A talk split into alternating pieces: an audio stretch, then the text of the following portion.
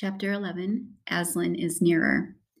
Edmund, meanwhile, had been having a most disappointing time. When the dwarf had gone to get the sledge ready, he expected that the witch would start being nice to him, as she had been at their last meeting. But she said nothing at all, and when at last Edmund plucked up his courage to say, Please, your majesty, could I have some Turkish delight? You, you said, she answered, Silence, fool. Then she appeared to change her mind and said, as, to, as if to herself, and yet it will not do to have the brat fainting on the way, and once more clapped her hands. Another dwarf appeared.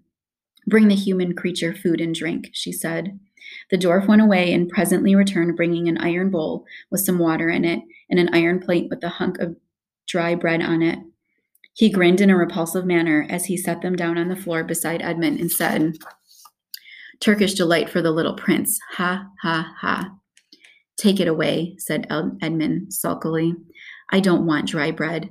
But the witch suddenly turned on him with such a terrible expression on her face that he apologized and began to nibble at the bread, though it was so stale he could hardly get it down. You may be glad enough of it before you taste your bread again, said the witch. While he was still chewing away, the first dwarf came back and announced that the sledge was ready. The white witch rose and went out, ordering Edmund to go with her.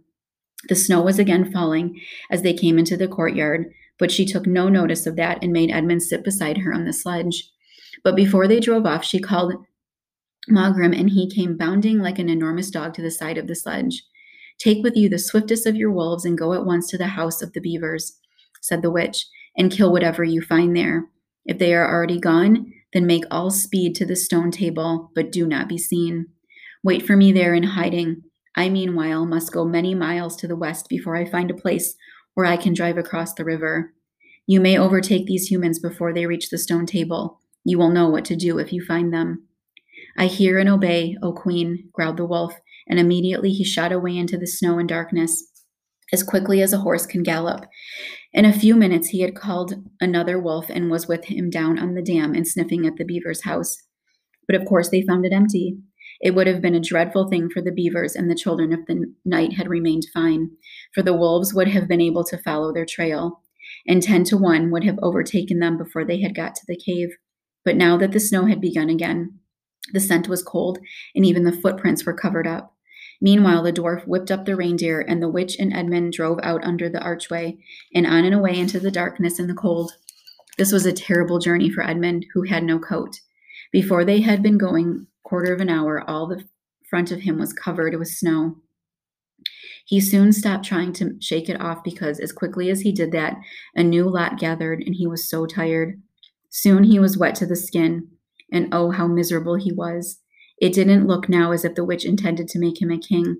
All the things he had said to make himself believe that she was good and kind, and that her side was really the right side, sounded to him silly now. He would have given anything to meet the others at this moment, even Peter. The only way to comfort, comfort himself now was to try to believe that the whole thing was a dream and then he might wake up at any moment. And as they went on, hour after hour, it did come to seem like a dream. This lasted longer than I could describe, even if I wrote pages and pages about it.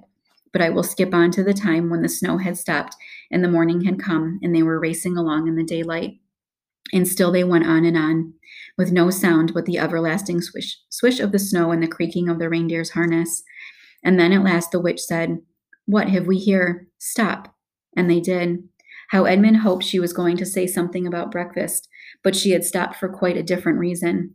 A little way off at the foot of a tree sat a merry party, a squirrel and his wife with their children, and two satyr, satyrs, and a dwarf and an old dog fox, all on stools round a table. Edmund couldn't quite see what they were eating, but it smelled lovely, and there seemed to be decorations of holly, and he wasn't at all sure that he didn't see something like a plum pudding. At the moment when the sledge stopped, the fox, who was obviously the oldest person present, had just risen to its feet, holding a glass in its right paw as if it was going to say something. But when the whole party saw the sledge stopping and who was in it, all the gaiety went out of their faces. The father squirrel stopped eating with his fork halfway to his mouth, and one of the satyrs stopped with its fork actually in its mouth, and the baby squirrel squeaked with terror. What is the meaning of this? asked the White Witch Queen. Nobody answers. Speak, vermin, she said again. Or do you want my dwarf to find you with a tongue his whip? What is the meaning of all this gluttony, this waste, this self indulgence? Where did you get all these things?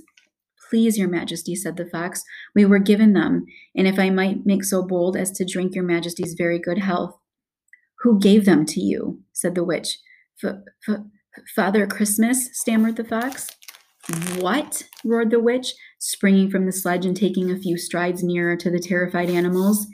He has not been here. He cannot have been here. How dare you? But no. Say you have been lying, and you shall even now be forgiven. At that moment, one of the young squirrels lost its head completely. He has, he has, he has, it squeaked, beating its little spoon on the table. Edmund saw the witch bite her lip so that a drop of blood appeared on her white cheek. Then she raised her wand. Oh, don't, don't, please don't, shouted Edmund.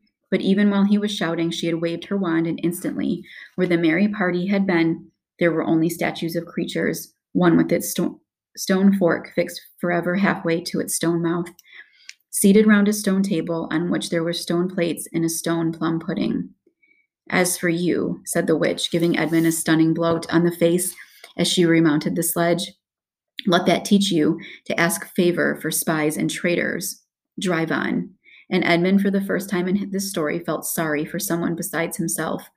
It seemed so pitiful to think of those little stone figures sitting there all the silent days and all the dark nights, year after year, till the moss grew on them, and at last even their faces crumbled away. Now they were steadily racing on again, and soon Edmund noticed that the snow, which splashed against them as they rushed through it, was much wetter than it had been all last night. At the same time, he noticed that he was feeling much less cold. It was also becoming foggy. In fact, every minute it grew, grew foggier and warmer, and the sledge was not running nearly as well as it had been running up till now. At first he thought this was because the reindeer were tired, but soon he saw that he couldn't that couldn't be the real reason. The sledge jerked and skidded and kept on jolting as if it had struck against stones. And however the dwarf whipped the poor reindeer, the sledge went slower and slower. There also seemed to be a curious noise all around them.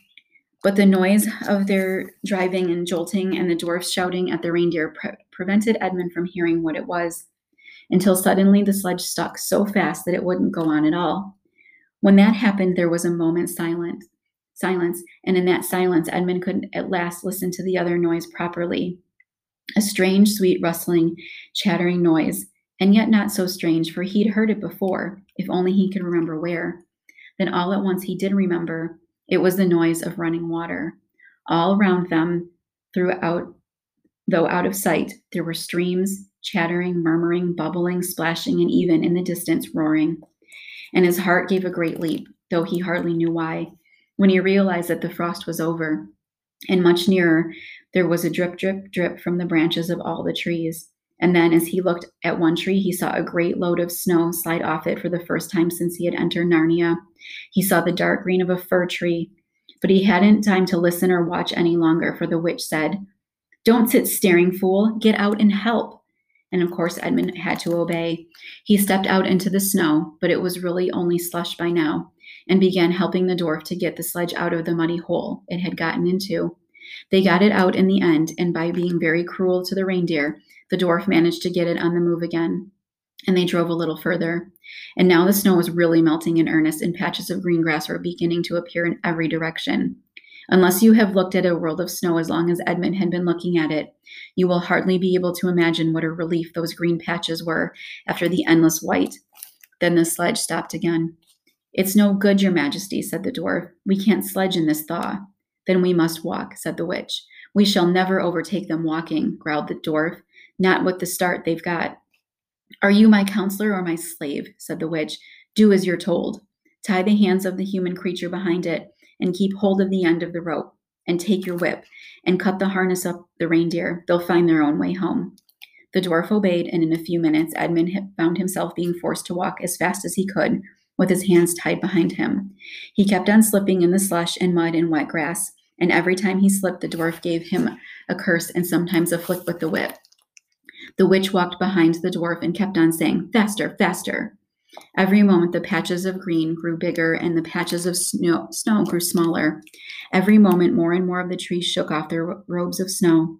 Soon, wherever you looked, instead of white shapes, you saw the dark green of firs or the black prickly branches of bare oaks and beeches and elms.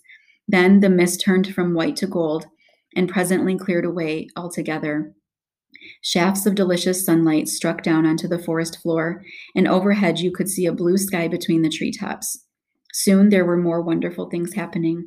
Coming suddenly round a corner into a glade of silver birch trees, Edmund saw the ground covered in all directions with little yellow flowers.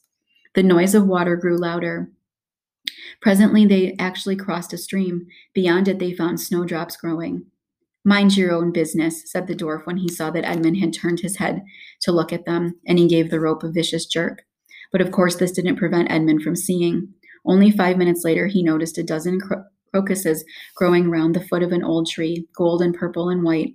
Then he came then came a sound even more delicious than the sound of the water. Close beside the path they were following a bird suddenly chirped chirping from the branch of a tree. It was answered by the chuckle of another bird a little further off, and then as if it that had been a signal, there was chattering and chirping in every direction, and then a moment of full song, and within five minutes the whole wood was ringing with birds' music. And wherever Edmund's eyes turned, he saw birds alighting on branches, or sailing overhead, or chasing one another, or having their little quarrels, or tidying up their feathers with their beaks. Faster, faster, said the witch. There was no trace of the fog now. The sky became bluer and bluer, and now there were white clouds hurrying across it from time to time. In the white wide glades there were primroses. A light breeze sprang up with scattered which scattered drops of moisture from the swaying branches and carried cool, delicious scents against the faces of the travelers. The trees began to come fully alive. The larches and birches were covered with green, the laburnums with gold. Soon the beech trees had put forth their delicate, transparent leaves. As the travelers walked under them, the light also became green. A bee buzzed across their path. This is no thaw, said the dwarf, suddenly stopping. This is spring. What are we to do? Your winter has been destroyed, I tell you. This is Aslan's doing.